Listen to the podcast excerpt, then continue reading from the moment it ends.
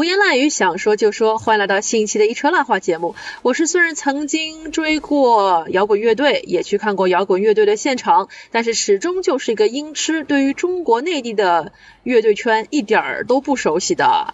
啊，伪乐迷烂木头。大家好，我是虽然学生时代也是就听过不少这个摇滚乐跟重型音乐，但是最近几年已经很久很久没有去过音乐节和音乐现场。嗯，然后对现阶段中国的乐队也是完全不怎么了解的车厘子。对，那今天我们要来讲的这个 综艺呢，是最近比较红的这个乐队夏天。因为烂木头老师，对吧？我我问烂木头老师，我们最近录什么？我说要不再录录 姐乘风破浪的姐姐嘛。那个烂木头老师告诉我说，哎呀，姐姐有什么可看的？不想看，不想看，已经太就是。表演也没什么看头，综艺也没什么看头了。然后他居然跟我说，最近他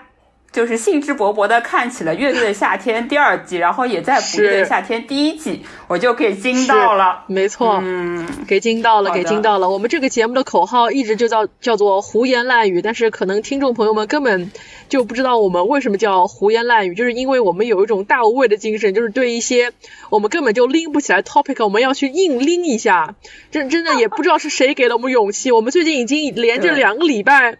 不知道鼓起了什么勇气在讲一些我们好像企及不到的一个话题啊。那上一期的时候是由我们一秋老师助阵，我们讲了这个哈利波特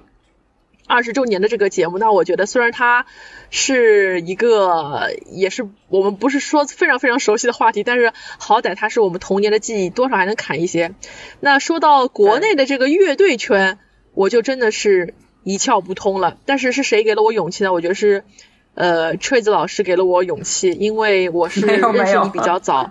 我知道你在大学本科时期你就一直是在听一些呃重金属的一些音乐，包括你自己你也玩过音乐。对吧？玩过没有了，不算不算玩玩过吧，就是可能，嗯，比较喜欢听一些，嗯，重金属方面，特别是主要还是国外的，国外的那个听的比较多吧，所以就其实也是比较喜欢看这种乐队综艺节目啊，什么之前国内有好几档这种乐队选秀节目啊，然后包括韩国的也有那个乐队选秀节目。呃，都有看过嘛。然后去年那个乐队的夏天，就第一季的时候也是，就是一期一期就追过来的嘛。所以其实感觉就是对这个综艺也好，对这个节目能够这么红也好，其实还是有蛮多话就是想说一说。但是其实提到就是中国的乐队圈或中国乐队的文化，我其实心里还是蛮。抖豁的，抖豁的，你知道吧？就真的，嗯，明白，不太不太容易说，因为真的懂得不是很多啦，就不是很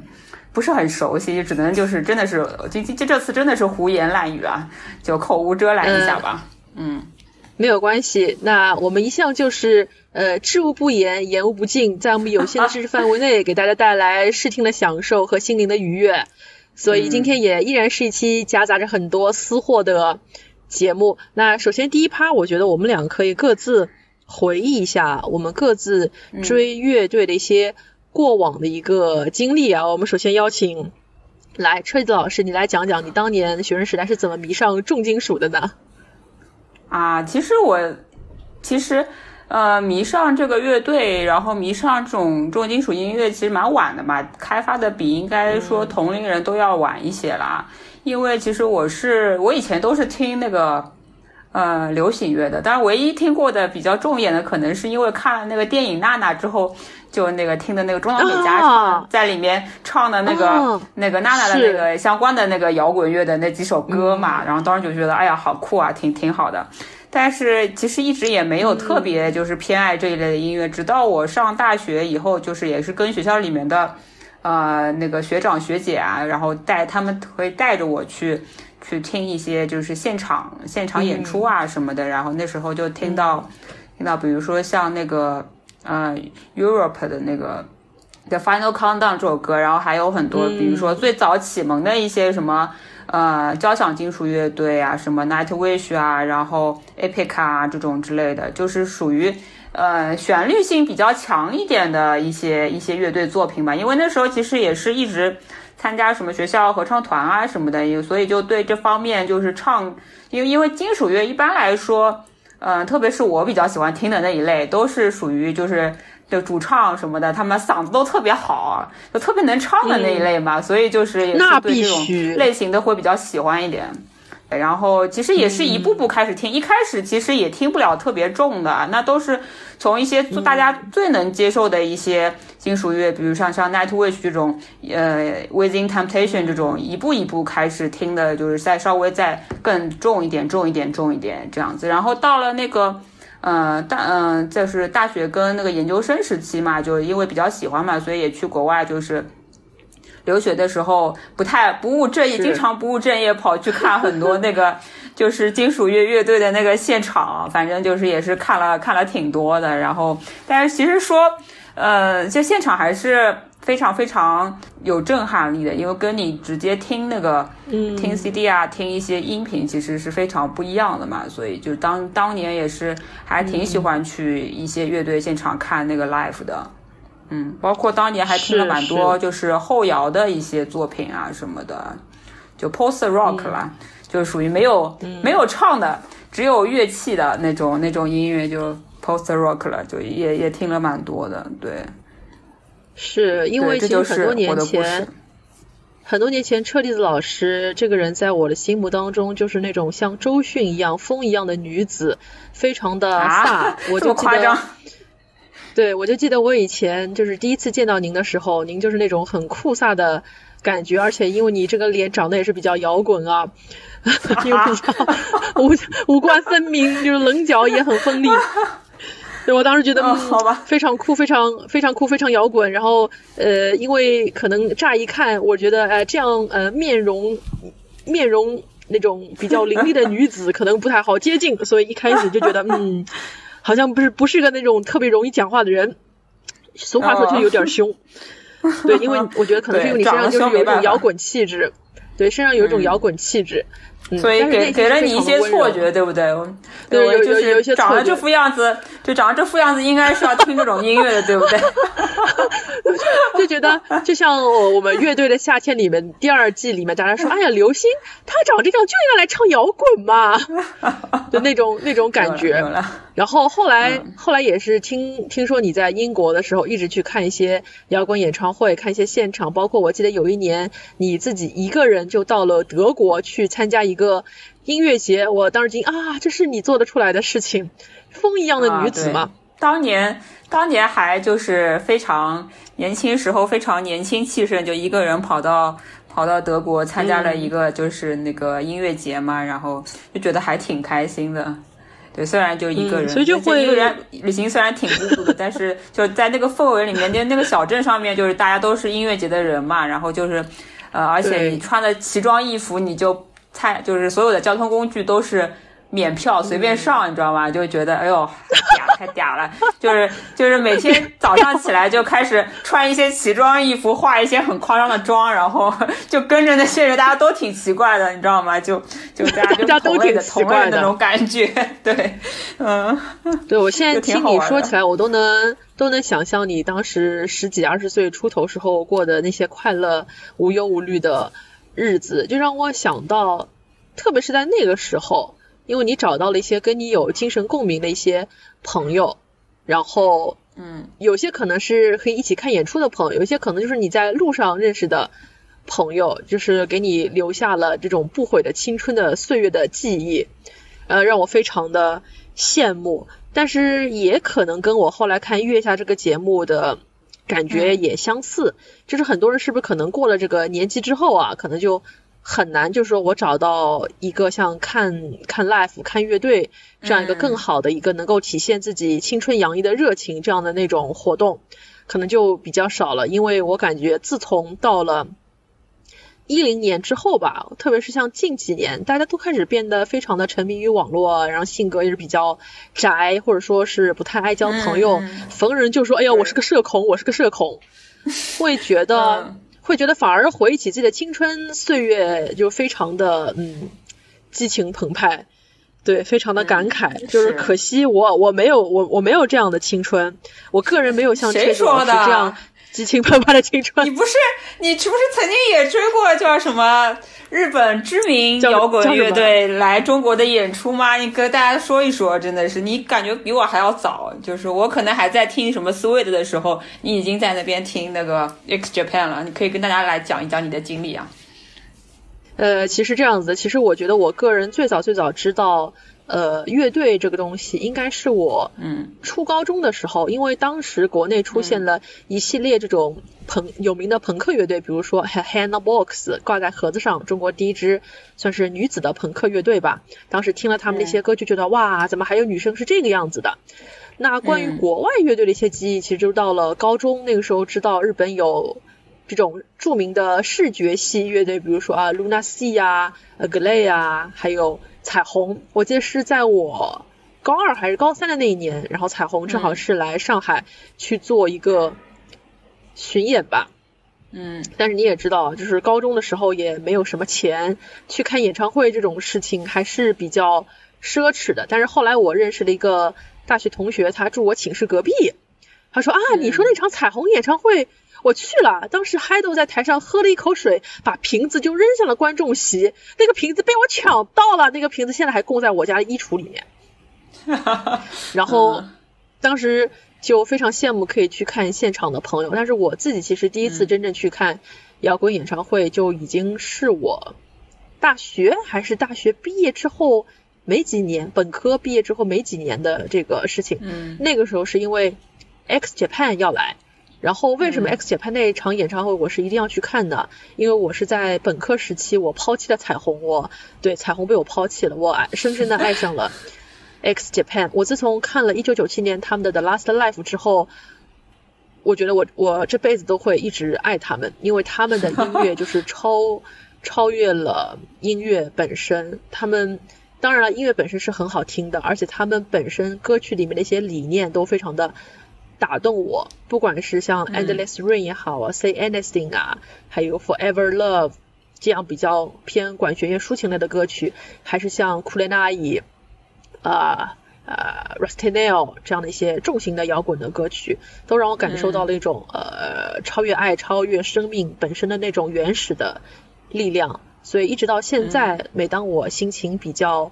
呃沉。沉寂或者说是比较沮丧的时候，我听一听他们的歌，就能够觉得找回自己的一些力量。所以，我我其实第一次看摇滚演唱会看的就是 X Japan，但是当时我因为托朋友，呃，对对对，我们我们买到了假的黄牛票，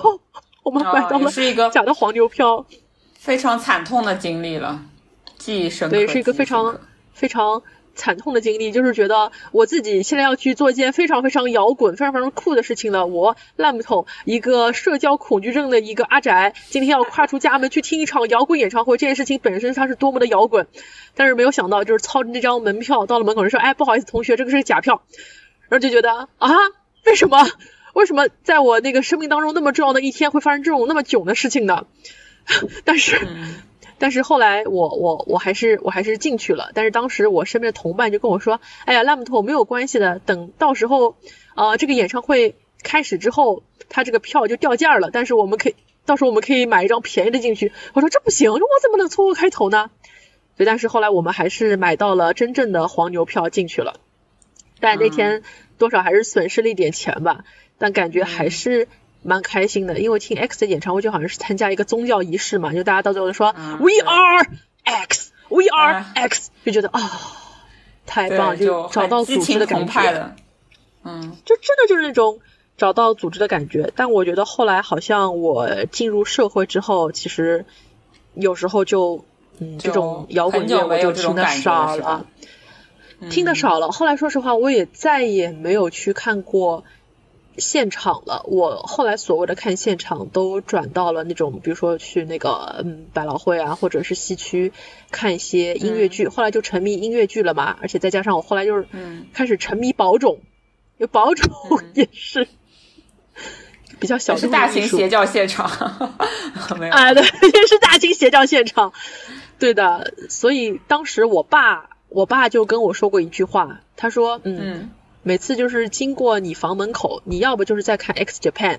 我也看不清他们是男是女。后来你开始看 宝冢，我也分不清他们是男是女。所以你到底喜欢男人还是喜欢女人啊？我说这个跟性别没有关系，这是艺术，这是艺术。哎呀，对，这就是我追。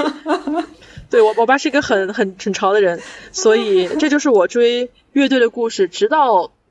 直到我现在又重新把这个乐队的夏天这个节目给捡起来了，所以也也让我觉得好像又找到了一点自己年轻时候的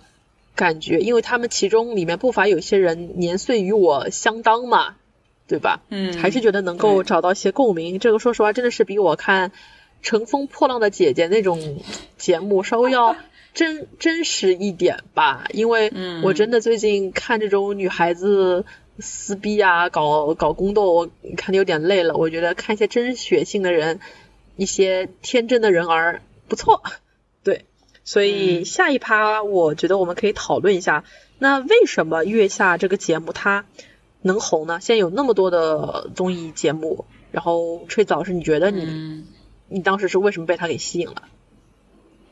就我觉得，其实真的是不乏有不少像你，嗯，这样子的，就是类型的，就是够社畜吧，工作党是社畜，是像对，像是是因为就是跟你差不多的情况去呃关注到这个节目，因为我也是有一个。有一个朋友跟我有一天突然跟我说：“哎，你想不想去看《乐队的夏天》？那个就这个节目，这个节目结束了之后，他们不是有一个巡演嘛？然后你想不想去看《乐队的夏天》在上海办的那个巡回演唱会啊？”我说：“啊，你你怎么有兴趣看这个节目？”他说：“哦，我之前看那个《月下》看得很起劲啊，就因为你懂的嘛，就是其实很多人年轻时候都挺文艺的嘛，对，多多少少都接触过一些。”呃，你即使没有自己去看过，可能也是听过一些就是乐队的歌曲啊什么的。那其实，特别是说这个乐队，它这种形式就是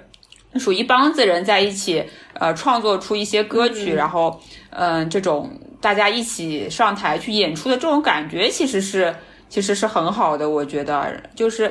那种大家在一起一起玩音乐的这种感觉，真的是让很多人都回忆起了自己，就是不管是说在学校里面以前是学生时代，是比如说你是学生会里面去做一些活动啊也好，或者是在学生时代你自己有组一些乐队啊也好，就是这种集体活动的这种感觉，其实是让人觉得呃非常之美好的吧，我觉得，对，所以也是为什么这个节目能够吸引到一些，对，吸引到一些这个。嗯，工作工作党，然后吸引到一些就是呃已经在工作岗位工作了挺有有一些年份的这个人人群去关注到这个节目，去想要去再看一下这几个乐队的演出现场吧，也去感受到那种乐队的热情。我觉得这可能也是很大的原因之一。但我觉得还有另外一个比较大的原因是，嗯。九五后、零零后的这一批年轻人，其实他们接触乐队的这个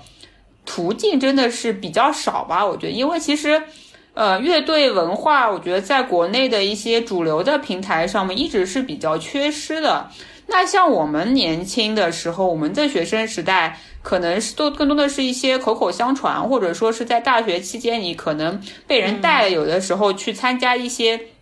呃，户外的音乐节，比如说像我们那时候，就我读书的时候会比较常去的草莓音乐节呀，或者说是迷笛音乐节之类的一些这种音乐节。那其实现在有也是有的，但我觉得可能现在的音乐节的票价也是阻挡了一部分学生党出去看音乐节的理由吧。因为我觉得其实就是学校里面的一些呃消费，可能过了十几年它都没有一个太上涨。就你放到学校里面的那些菜价还是那么几块钱一个菜，对吗？但其实外外面的音对音乐节的这个门票价格已经蹭蹭蹭往上涨了，所以我觉得这也是，就是说有一点点，其实对一些学生党的那个乐迷爱好者来说，他们其实有的时候已经。不会有太多的机会，就在至少在我我们那个年代，就是还是票价还是一百八、两百八，就能看三天的那种情况嘛，或者什么。现在已经单日的票价都要涨到三百八、四百八，或者甚至朝上了，我就觉得这个单价就很贵了，就对他们来说负担不起了。然后那还有另外的一个原因是我们当年就是其实是，呃，就是可能说是就是集体活动或者说是一些。嗯，比如说你喜欢的一个男生或者你喜欢的一个女生，一要去看这个乐队的那个演出，你就跟着一起屁颠屁颠跑跑去了。这种这种情况挺多的。但是现在的那些，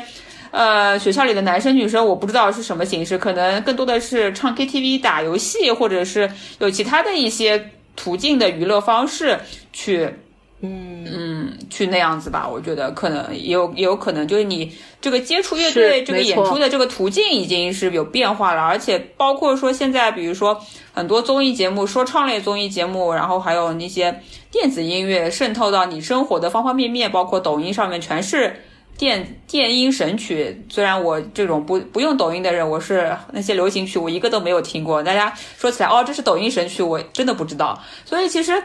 大家接触就是乐队不同各种不同类型的乐队风格的这个途径，真的是比我们那时候年轻时候要少很多。大家接触的可能更多的都是就是看中国新说唱呀，然后看一些街舞综艺呀，然后看一些男团女团的综艺呀，了解到一些流行文化，然后也是呃，你听那看抖音啊，要听听这种什么音乐，你可能大多数给你推荐到的都是那种。电音都是这种风格的类型的音乐，所以你也接触不到那种分门别类的一些乐队的作品啦。我觉得其实也是这个乐队综艺节目，也是能够月下这个节目也是能够让更多的人，更特别是学生党也好，嗯，工作党也好，更多的在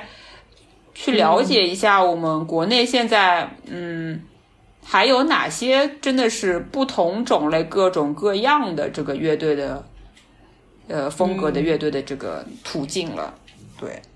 对，我觉得锤子老师说的没错，因为一提到乐队，其实我首先想到的是像草莓啊、迷笛这样的音乐节，还有我们上海的比较著名的，在重庆南路那边有一个猫 house，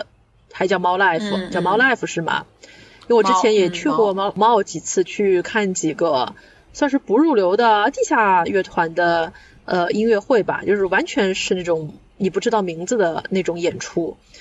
个人会感觉啊，其实去看现场，你不光光是去听音乐，它其实是一个大型的一个社交活动。就是有时候朋友说，哎，咱们去猫去看一个什么什么东西吧，啊，那就去看一个什么什么东西吧。就是我们看的这个东西它是什么，我自己可能都不在乎，就觉得是去那边跟朋友碰个头，或者说是咱们吃完饭没事情干 就去看个什么东西。嗯，嗯但是现在可能对于很多年轻人来说，他们也没有空出去社交。就比如说像我们我们这边吧，你你你别说是什么呃看看现场了，你就算是去你们家附近，像去酒吧喝个酒，还得跟人保持距离，对不对？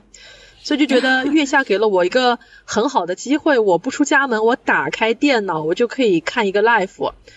这个对于我来说真的是开了一道窗，然后也拯救了那些其实根本就没有社交活动的一些年轻人。我觉得其实是 挺好的，挺好的。那我其实今天啊，为了做这个节目，我也是有备而来，因为这两天一直在集中的补课。但在这个补课的过程当中，我也发现我其实在乐队这一块的知识还是比较缺乏的，所以我今天准备了几个问题，想要问到车厘子老师。请车子老师接招，尽量回答吧。我用我这个就是也非常抖或也是三脚猫的这个音乐知识，跟你看能不能解答 一下吧。不要谦虚。然后我先给那个我们的听众立一个就是前提，就是我说的也不一定对，我就是只是靠我仅有的一些很狭，就是比较比较比较这个匮乏的一些知识那。如果有任何不对的，我就请我我我那我老公嘛，他算是比我要认知要多一点啊，就请他那个帮我再就是复听一下我们这个说的内容里面有什么不对的。但如果他都复听出来都没有剪掉，还是有什么说错的地方，那就是他的问题了，不是我的问题。就是先把锅甩给他。对，专业坑坑老公选手。我最喜欢车厘子老师这样的选手了，锅甩给男人，这就对了。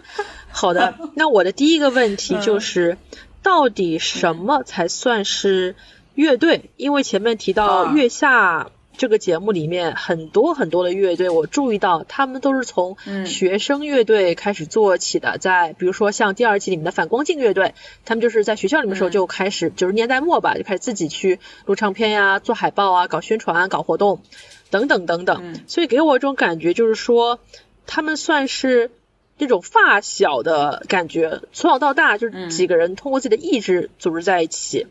所以说嗯我今天第一个问就想说，到底什么才是乐队？什么样的素质和那个属性才能被称之为乐队？那像水木年华和福禄寿这样的乐队，到底是不是乐队？哎，请请锤子老师。就是其实呃，国内国外吧，我觉得大部分的呃乐队这种形式嘛，乐队的形式其实就是呃说的广泛一点嘛，那个国呃台湾翻译其实是叫乐团嘛，它不是叫乐队。乐队我觉得呃，因为乐队这个词，我觉得在国内听上去有一点点。约等于摇滚乐队这样子的一个概念其实是不对的，因为乐队它其实就是哦 band 嘛，对 band 的话，它就是呃两人或两人以上，大家在一起玩乐器嗯这么一种状态。那你一个人玩乐器，是应该说是不叫乐队，但是也不乏有这种单人计划吧。就是国外也有这种单人的叫 project 吧，可能不一定叫呃艺人乐队这样的一个形式，但是也是有的。就是说，乐队至少应该是两人或两人以上，大家在一起玩乐器的这么一个状态。那其实国外有很多，就最早期的一些乐队其实是属于家庭乐队，就比如说像什么瑞典的阿爸呀，然后是嗯有很多这种乐队都是就是家里面大家一家子都很喜欢玩音乐，然后就组成了一个家庭乐队嘛，然后就出来演出啊什么的，这种其实是。比较早流流行起来的一种形式吧。那其实到了后来就开始是很多乐队都是，呃，形成于就是学校里面，很多的乐都对都是形成于就是大学啊或者是高中时期，比如说大学里面形成的有很多英伦的摇滚乐队，什么 Blur 呀，然后什么呀，都是在大学时期形成的。就其实国内最早也是嘛，那其实，呃，比如说什么很多校园民谣乐队也是。也是最早就形成于一些北京的高校嘛，对，从那那个时候开始、开始出来的，什么、什么什么什么高晓松啊、老狼啊这种在校园里面弹、弹就是弹民谣。那当时高高晓松是打鼓还是干嘛的？我记得好像是这样。他是打鼓，青铜器乐队鼓手。啊，反正就是这样子形成的嘛。那其实一直到呃，对，一直到我们就是我们在读书的时候，也是有很多就是说是什么校园乐队选拔大赛啊这种之类的，包括嗯呃，就是我们那时候，比如说什么像松江大学城的音乐节啊什么的那些校园乐队，都是就是这种从校园乐队开始做起的。就是在校园乐队里面做了有点名气啊，或者是怎么样子，呃，才出来的，也是挺多这种类类型的。对，那那就是说，他乐队就是其实国内也是大部分乐队应该都是都是可能是从就是一开始的启蒙都是在一些大学里面，包包括像刺猬他们也是嘛，对吧？当那时候也是在大学里面玩音乐，然后就组起来的。对，然后所以其实嗯嗯、呃我觉得就是乐队的话，那其实你就是一开始，比如说几个人说，哎呀，一起玩音乐，然后有一个大致的风格上面比较契合，大家都想做这种类型的音乐，那就一拍即合，就开始创作了，对吧？然后基本上都是这样子形成出来的。那其实第一季里面不是有一个男团乐队嘛，就是那个棒棒，对，他们是属于公司包装挑选了几个人，然后包装出来的，其实就是不是自然形成的，就会让那些是呃在里面的这个乐队的呃乐队的成员会觉得说，哎呀，你们这种不是自然形成的这个乐队，真的能称之为乐队吗？就我觉得确实是。嗯，从各个方面来说都比较商业化吧，这样出来的乐队，你也不能说它不是一个乐队，它也确实是几个人在一起玩乐器的一个状态，但是就是没有那个味儿了，你知道吗？就是因为你们是大家硬组在一起的，就是公司让你们组在一起，你也没你们也不知道到底到底要玩什么风格的音乐，也没有自己的想法。然后公司说，哎呀，你玩这个风格能红，那你就玩这个风格吧，是吧？这个其实就有点变味了吧。然后包包嗯，关于水木年华这样子两个人的演唱组合是不是乐队？然后福禄寿这种三个人在那边玩，好像是就是说比较。不是传统的那种摇滚乐队的配置的，是不是乐队？我觉得首先就是两人，这两人玩乐器，那就肯定属于是乐队，因为毕竟这个乐队夏天它不是摇滚乐队夏天，是吧？虽然摇滚摇滚乐三大件是鼓、那个贝斯和吉他嘛，嗯，那没有这三件乐器的乐队就不叫乐队了嘛？那你肯定不能是这么说，对吧？那毕竟也。就是乐队不等同于摇滚乐队，那还是有其他很多很多不同种类的乐队的形式的，对，所以我觉得水木年华那，嗯，他们演出的形式还是有在弹乐器吧，所以他肯定还是也是属于乐队的。然后福禄寿也是，要有唱有玩乐器的，那肯定是属于乐队的。那就是因为其实争议点还是来自于说水木年华他们两个人其实以前。拿的各种的奖项也好，报的一些奖项也好，都是叫演唱组合的形式。对，那他拿的就不是乐队的奖，那能不能来做乐队呢？能不能来当做乐队呢？我觉得乐队夏天这个平台好像是比较宽泛的，就没有对，就是嗯这种民谣演唱组合的形式做太多的限制，因为其实那个椅子乐团它。在台湾的时候报名的，就是金曲奖的时候报的也是演唱组合这一个类别，就是他们是三个人嘛，然后两个人是有唱的，就等于是双主唱的模式，然后还有一个是贝斯还是鼓，有点不记得了，就是属于三个人两个人唱歌，那他们也去报了一个就是组合的这样的一个奖项，而且最后还得奖了。所以我觉得真的不在于呃两人或者三人的那个组合或者是乐队，它不在于人数的多少吧，还是你对自己的认知吧。你也可以说是有一点点便利性，是你也可以报组合的奖，你也可以报乐队的奖，就看你自己对自己怎么认知。对，但是乐队夏天的这个舞台其实是比较宽容的，它没有硬性规定去说你一定要是。嗯，两个人或者呃三，一定要是三个人才能来参加这个节目吧？因为你像第一季的那个，呃，Collect Fifteen 一开始也只有两个人，对吧？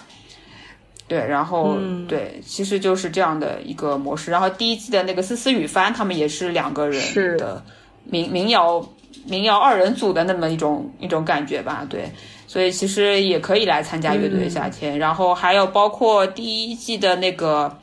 Mr. m a s s 也是吧，也是核核心成员就是两个人嘛，对吧？嗯，所以就是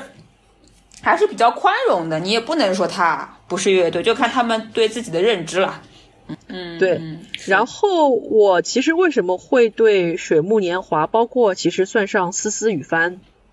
我是有一定的这个争议。我觉得乐队乐队，那你的这两个核心成员。你们是不是还是得在乐器上面有一定的这个动手能力，对吧？或者说你是有一定的这个啊创作能力？但是我们很明显的看到，你比如说其他的乐队在自我介绍都是说，哎，我是呃负责吉他，我负责贝斯，我是鼓手，或者说至少像福禄寿一样，他会说，哎，我这个负责演奏竖琴，哎，我负责合成器。我负责主唱，还有这个手鼓等等等等等等等等。但是问到水木年华的时候，他俩就说，嗯，我负责创作。然后另外说，嗯，我也负责一点创作。你就会感觉他们其实如果说作为一个乐队的话，他们之间没有一个乐器上的一个明确的一个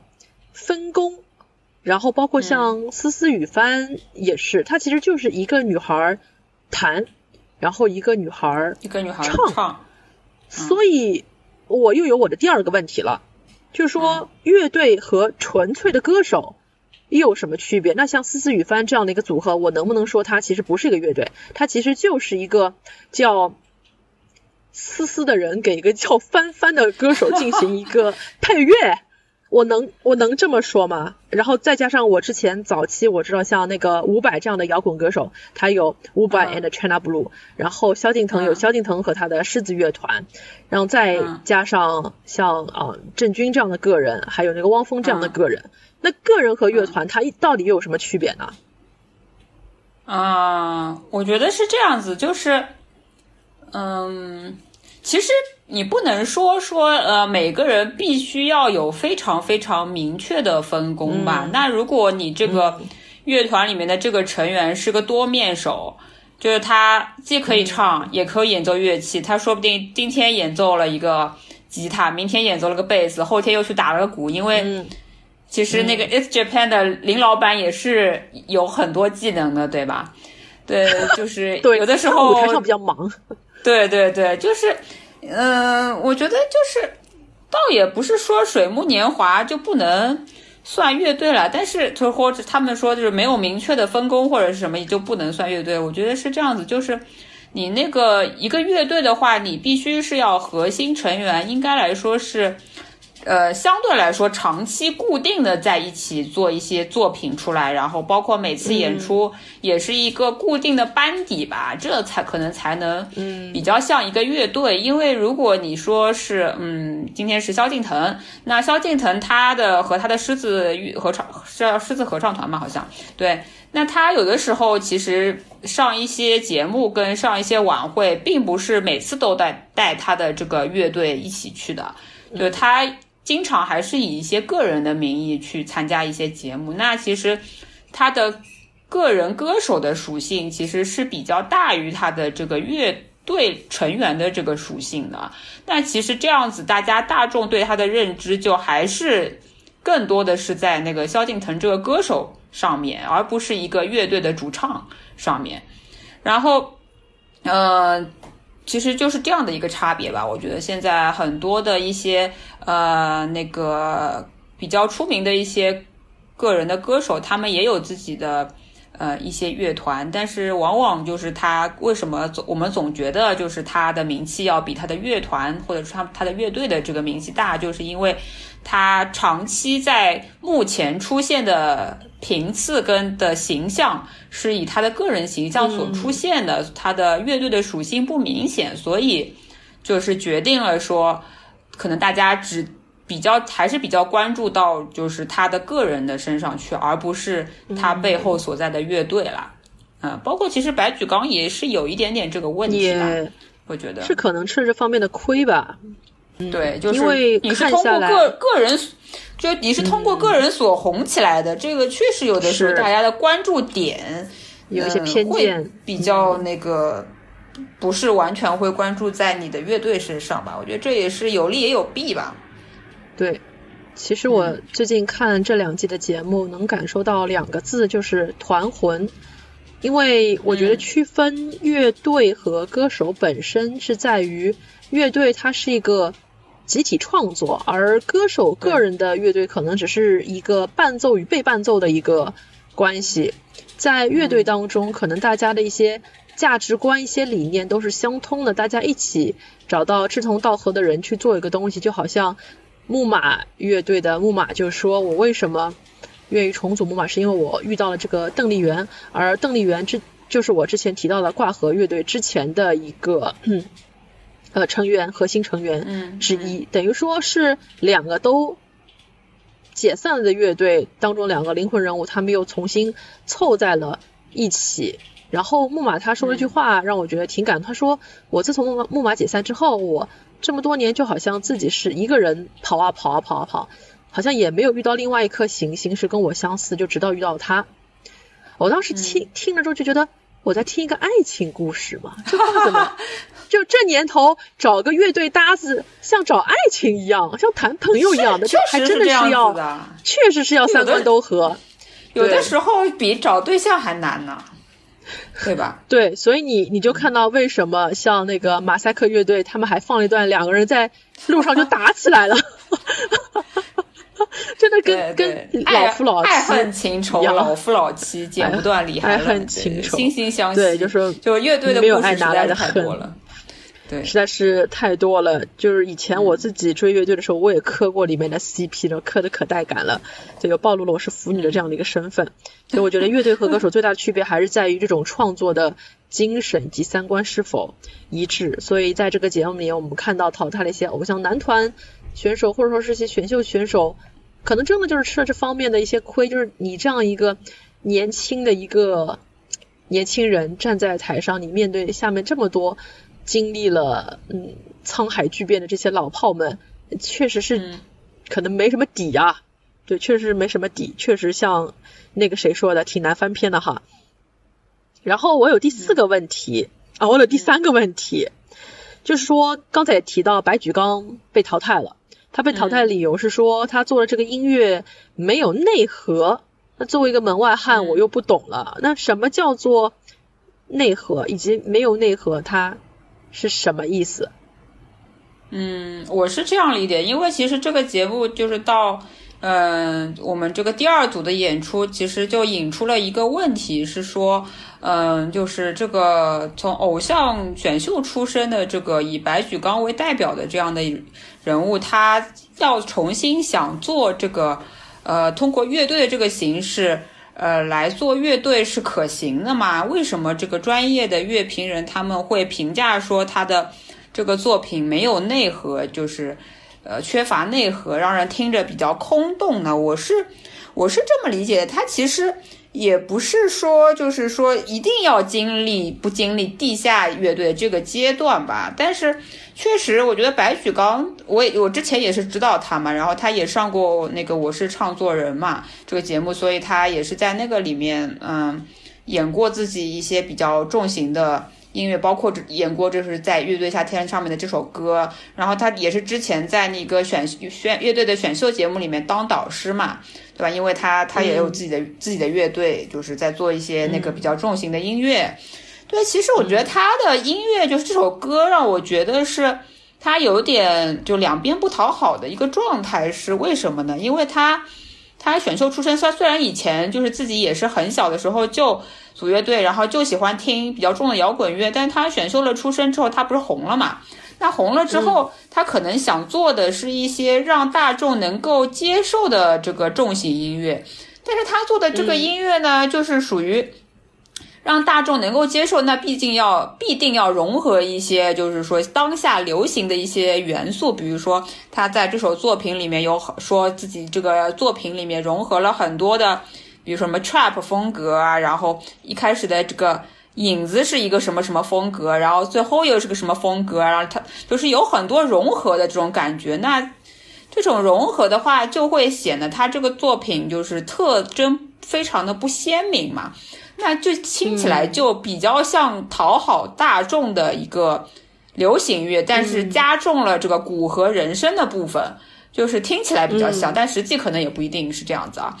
就是给人的感觉可能是这样子，就是说你其实。因为我们知道，就是地下乐队圈那个时候，其实很多，比如说像木马呀，包括像周围赛的，他们最早其实可能能让他们出名的这个原因，就是他们的音乐比较新，然后也比较有特色。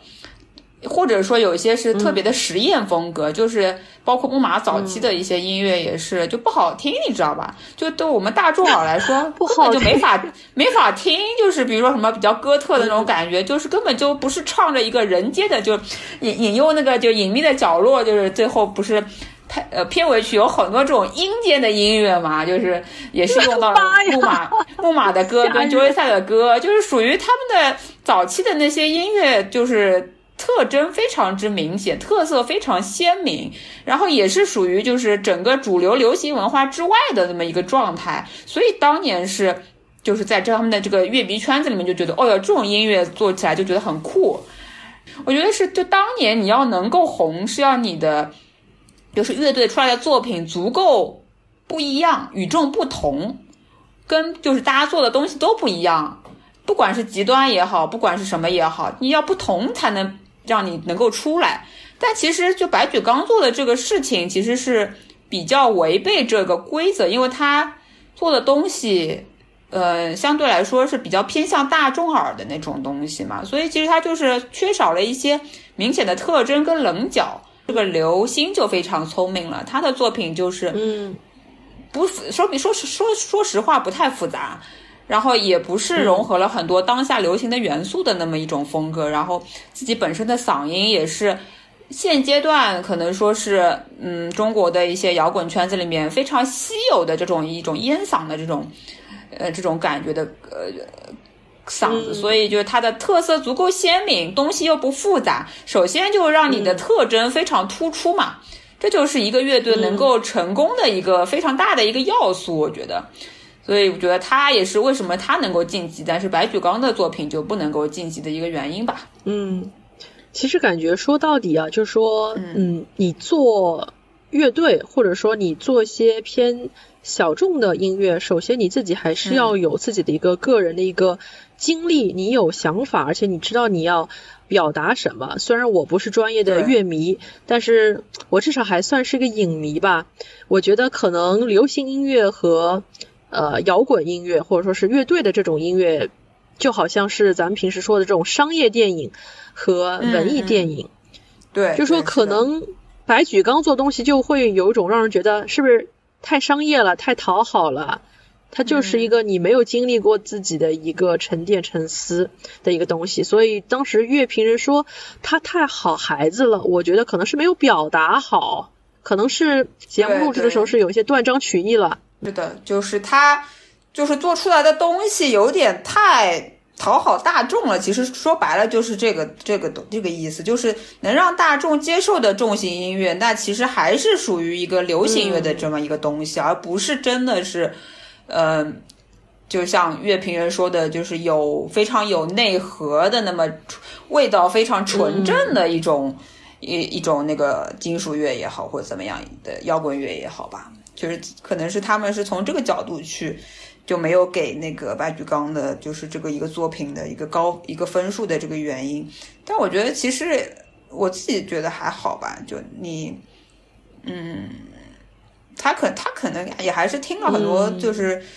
国内国外的那些就是金属乐的作品，他肯定也听了很多很多，所以就搞出了这么一个比较融合的东西。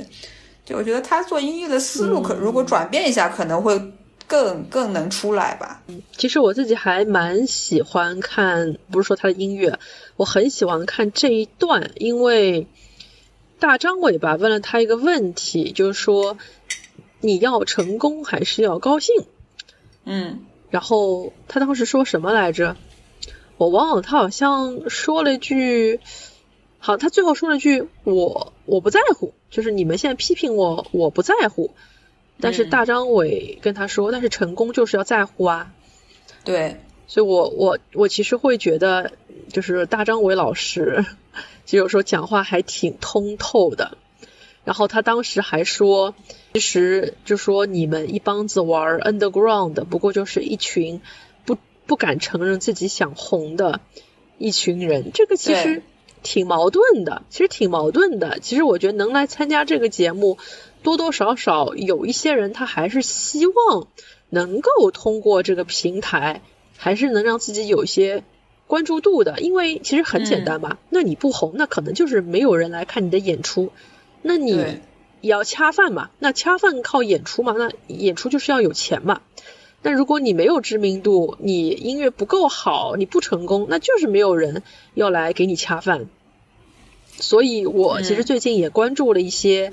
微博上面，呃，某些以前也搞乐队的人，他他们也会说一些，呃，吃不到葡萄就说葡萄酸的这样的话，说啊，月下它只是一个综艺，它不是一个真正的比赛，你去参加那个节目，你只能被那些所谓的乐评人和那种综艺咖们来曲解你做乐队的这个梦想，啊，所以去了月月下不证明你是最好的，不去月下我们也可以做自己的乐队，等等等等等等等等。我觉得这样的言论有一半它其实是对的，去月下确实不能证明你是最好的，但是如果说你是希望还是能够靠音乐恰饭的话，那其实去也何尝不可？我觉得是个还蛮双赢的一个事情，所以什么事情我觉得我们也不要太一边倒嘛，我们还是要辩证的一切为二的来来看。然后我我还有最后一个问题，我我我我能不能补充一下我对就是这个论调的一些看法吧？我是这么觉得，就是说就是其实乐队夏天这档综艺就是大方向来说，我觉得还是好的，就是它其实也是呃一种试验嘛，就是说很多比如说这个综艺在也引入了很多一些比较小众的音乐风格，比如说像那个。嗯，第一季的话，Click Fifteen 他们的那种 Funk 音乐，其实在国内相对来说还是比较，呃，比较小众的一种嘛。那第一季因为通过这个乐乐队夏天这个节目，让呃，就是这个 Click Fifteen 从他们原来就比较。相对来说比较落魄的一个状态，至少能够也是能够比较现在比较红了嘛。那包括九连真人也是，原来是也是在自己一个一个小小地方，他们去那个演出的么一个乐队。那现在有很多很多的人能够喜欢到他们跟看到他们在做的音乐，我觉得这种从这种角度来说的话，呃是好的。但同时，同时其实他也是。一把双刃剑吧，因为其实，嗯，这为什么那个 K Fifteen 的东西能火，然后为什么这个九连真人能火，而不是有一些其他风格的乐队能火？不，比如说为什么朋克又不再不再流行了，不再没有 没有走到后后面去？然后我觉得还是因为整个大环，你还是要考虑说整个环境，就是。我们现在喜欢的就音乐的类型，还是相对来说大众的口味还是有一些特征的。就比如说，我们对一些呃舞曲，像那个新裤子的这种 disco 啊，然后现在比较流行的这种舞曲风格的音乐，接受度比较好。呃，老式的，比如说像这次的那个不速之客这种老式的摇滚摇滚乐、硬摇滚，其实它本身就不是一个。我们当下这个社会就比较流行的东西了，说实话，就让人听上去有点陈旧了。包括其实朋克也是，这在全球范围内这个风潮已经过去了。我觉得说朋克音乐可能是之前还是比较红的一个状态，但现在其实真的没有太多的人去听朋克。音乐了吧，然后就比较少有那种特特别特别流行的朋克乐队了吧。我其实这也是有一个关系，就是说，其实我们大众能够接受跟喜欢的这个音乐类型，相对来说还是比较狭窄的。然后我们全球它能够流行的一些东西也是比较狭窄的，也是比较就是小的。所以其实你就会。懂得为什么就是有很多音乐人说，哎呀，其实就是一个综艺节目而已。那他其实，包括我们看到很多晋级的乐队，包括第二季的很多很多乐队，都是摩登天空跟太和麦田这两个厂牌下面的嘛。那他其实，呃，摩登天空你看到就是很多他们这个晋级的乐队，它的形式都是当下比较流行的一种，年轻人比较喜欢的一种。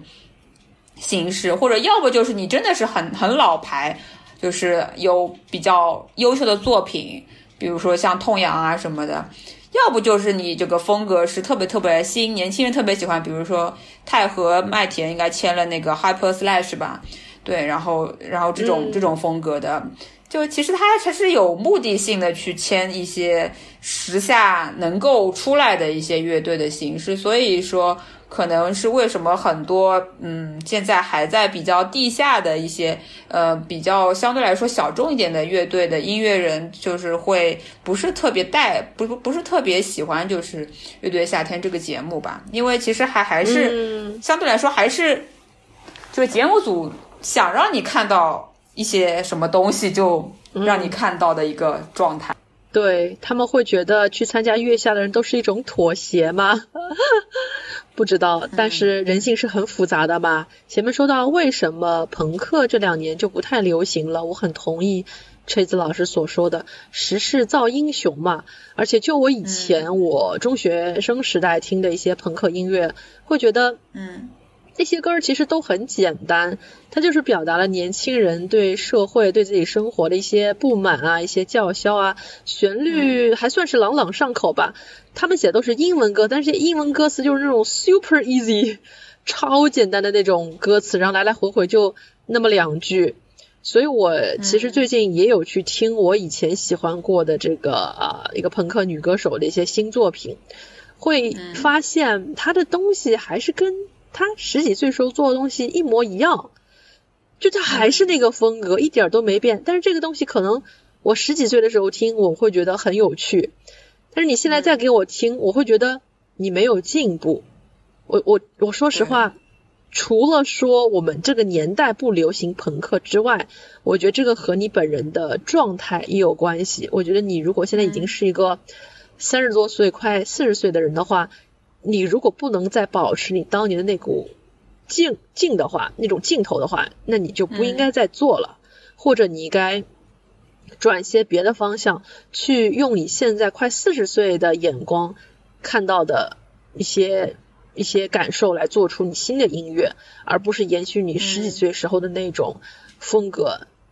就是像之前为什么有人批判水木年华，说你们这种中年油腻男的这种要什么再见青春的东西，一点都不能打动我。我当时听这个朋克女歌手的感觉也是一样，我想都什么年代了，现在都二零二零年了，你为什么还在唱这种东西？我个人会觉得有点失望，希望他不要听到这一段。当然了，当然了，我觉得人家还是有这个希望在那里做，那我们就要鼓励和支持他们。但还是会希望，就说做乐队啊，我觉得就是一句话，要 stay foolish，stay young。你要保持一个天真，要保持一个状态。就像反光镜乐队，如果你不跟我说他们是一个成立于这种九十年代末、零零年代初的这种朋克乐队，我都不知道他们是中年人，我会觉得他们在舞台上那个劲儿。还是有当初那个感觉，而不会让人觉得他们是在装年轻，是在装小伙子的那种感觉。所以我觉得时代和你本人的这个状态也很有关系。所以确实，我觉得舞台真的是一个放大镜，你本人是一个什么样的状态，你的思路是不是还是那个朋克的思路，你的这个精神气还在不在，精气神还在不在？就是观众在下面一眼就看出来了，特别是像这个果味 VC，他们第一季马上就被淘汰，就是那个状态，连我一个伪乐迷我都觉得这不对呀。这个歌也很车祸，演奏也很车祸，所以就觉得还挺可惜的。